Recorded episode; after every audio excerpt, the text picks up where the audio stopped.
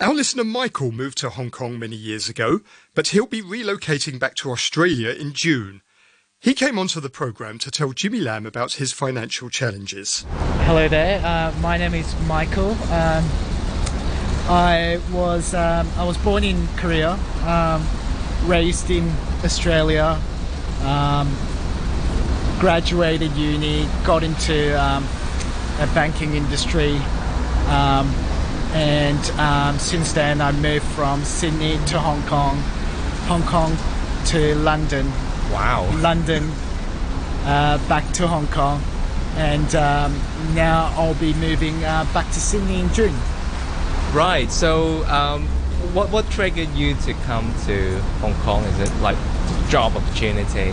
Yes, uh, I mean, biggest thing um, was that I wanted um, a, a exposure, uh, bigger sort of um, Uh, sort of market exposure. So um, Sydney was a, a, quite a small uh, place, um, and now I wanted to, you know, experience living in a bigger city um, like Hong Kong. So um, that was initially um, in, a, in initial sort of thoughts behind me moving moving here.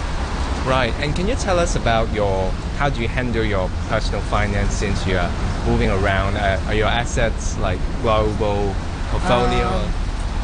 Um, um, to be honest, like uh, my, um, no, my uh, sort of reasoning behind moving to foreign country was more about me getting out there and experiencing, um, you know, um, different places. So for me, um, you know, finance or, you know, building my wealth, um, you know, although that was a consideration, it wasn't it wasn't a, a big driving driving factor for me. So um, you know, during my time living in Hong Kong, London, um, I I've saved a little bit, but I wouldn't say much because a lot of lot of my finances, I mean, I I use up a lot of funds just to travel and um, you know, buy this and that, um, so I've got a lot of ex expenditure, so I don't really have a lot of assets as, as of now, um, just a bit of savings, that's it. Okay, and do you do, uh, other than savings, do you do any other investments? Uh, no, none, no investments, no no stocks or property at the moment, no. Oh, okay, and so, I mean, you mentioned you're going back to Australia in June. Um, so, is there any um, objective? Are you are you looking to stay there for good? Uh, yeah, my I mean my home is in Sydney, so. Um, uh, so you want to be close to your family. That's right. So I mean, I my move back there would be permanent, um, and that's where I will be based. Right. And do you need to support your parents or family members financially? Um, fortunately, uh, my um, my parents are quite um, well off themselves, so I d they don't need um, my support. Uh, if, if anything, you know, I I probably would require some kind of assistance from them to to sort of uh, buy a home for myself. So um, that's, you know, supporting parents has hasn't really been a consideration for me. Right, and what what do you uh, how how do you um, evaluate yourself as a about your risk appetite? Do you, are you willing to um, invest more um, in order to try to get to like some financial freedom that you want to achieve? Yeah, life? Absolutely. Um, you know, I think. Um, You know, in hindsight, I would have liked to have invested some money, um, you know, particularly in, um, you know, um, uh, properties or or stocks. And um, you know, I'm quite, um, I'm a quite a risk taker as well. So, um, you know, um, you know, if I if I could, if if I could turn back time, that's something I would have done. I mean, um, if I look at if I look at where the property market is now. I look at where the where the stock market is now. I I think um, you know I I just think it was really stupid of me not to not to invest the little money that I've got in my bank account into into into assets, but um, it is what it is. Um, right. So um, I mean, looking ahead, um, will you be willing to take more risks, or will you have kind of spend more time um, trying to build your portfolio?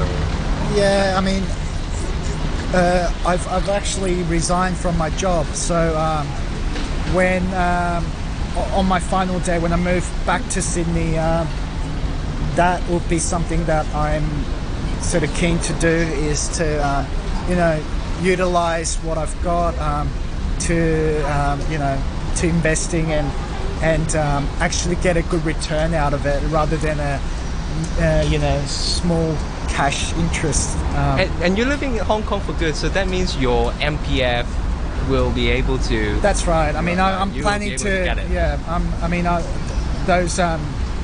Searching those amount. Pension, pen, those pension. Uh, yeah. Fully, uh, fully vested. So I'll, I'll look to cash that out. Um, I mean, I've got pension in um, in London as well, which I, I'm looking to cash out, and um, I'll certainly be uh, looking for. So you're cash rich, kind of. I, I am. I, I mean, depends on your definition of rich, um, but I, I do have some. I would have. Bit of cash uh, for me to to invest in, so um, I'll definitely uh, look into look into opportunities. Yeah. You've just heard our listener Michael talking about some of his financial objectives when he relocates back to Australia. To get some advice for him, Jimmy went to speak to David Ng, Managing Director of Salus Resources. Hi, morning David. Morning Jimmy. So as you've heard uh, from Michael, um, he will be uh, having an influx of money, I don't know how much, but from yes. his M P F and retirement fund, because he is relocating back to Australia. So he yeah. has some funds in London and Hong Kong. And I guess it's very important to have the right mindset when you suddenly have a large sum of money. So, sure. so how should Michael deal with that? Well, I would like to ask him a couple of questions. First is what do you what do him what does he uh, make of his money? If the money is um, his source of income, which means it's generating the income for him for the coming years while he is staying in Australia, and I think it will be quite important for him to have a right mindset to prepare how to deal with such money. The first question I will suggest him to think about is the tax impact on those money. Yes, because he brings in a large chunk of money back to Australia.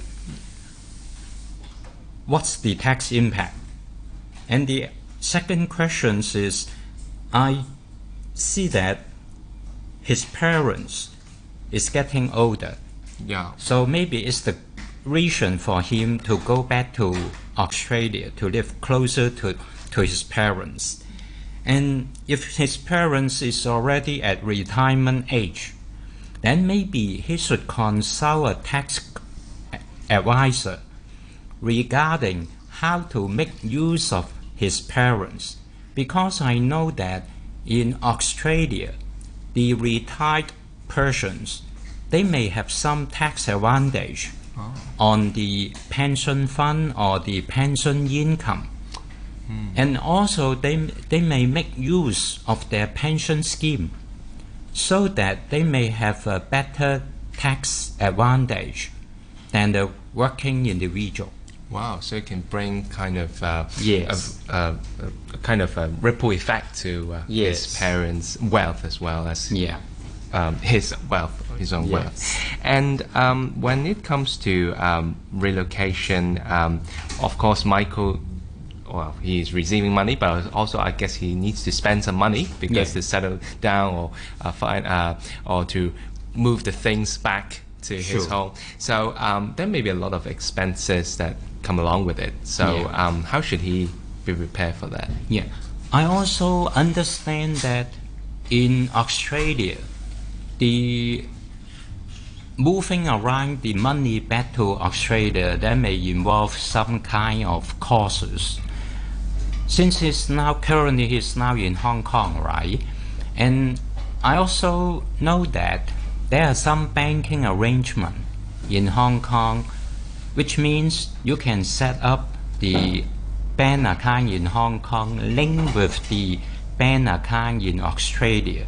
Oh, so cross. Yes, it's cross-country linkage, which means you can still maintain the bank account or the investment portfolio in Hong Kong, while link up this account with uh, Australian bank, and it will facilitate you to manage the money while you are still in Australia, but the money are investing in Hong Kong. Wow. Okay, so you yeah. don't need to be physically in Hong yes.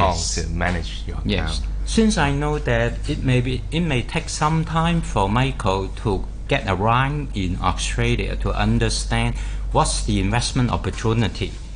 But currently, he's now already in Hong Kong. In Hong Kong, I feel the invest, investment opportunities are, are more than in Australia. So I think he should think about it right. and make such preparations.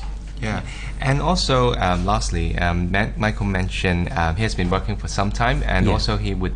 Uh, he didn't spend a lot of time to try to actively manage his portfolio, and he may want to take this opportunity given he's receiving a huge sum of money and I also relocating back.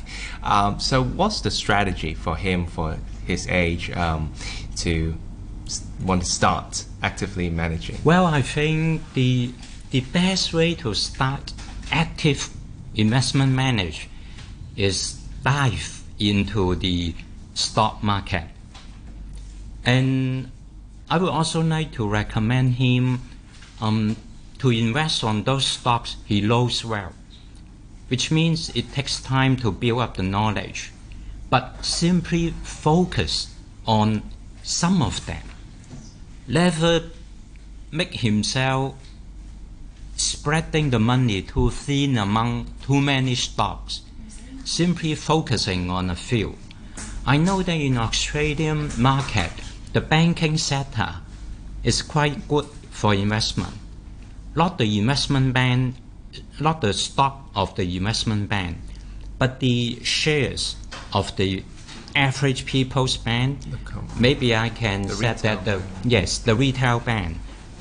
I know that Westpac is doing quite good over the past ten years, and I feel that because it keep on paying dividend, which is quite good.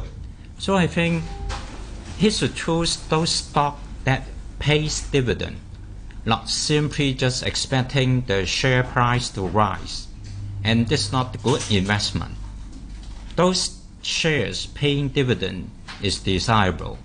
That was David Ng, Managing Director of Salus Resources.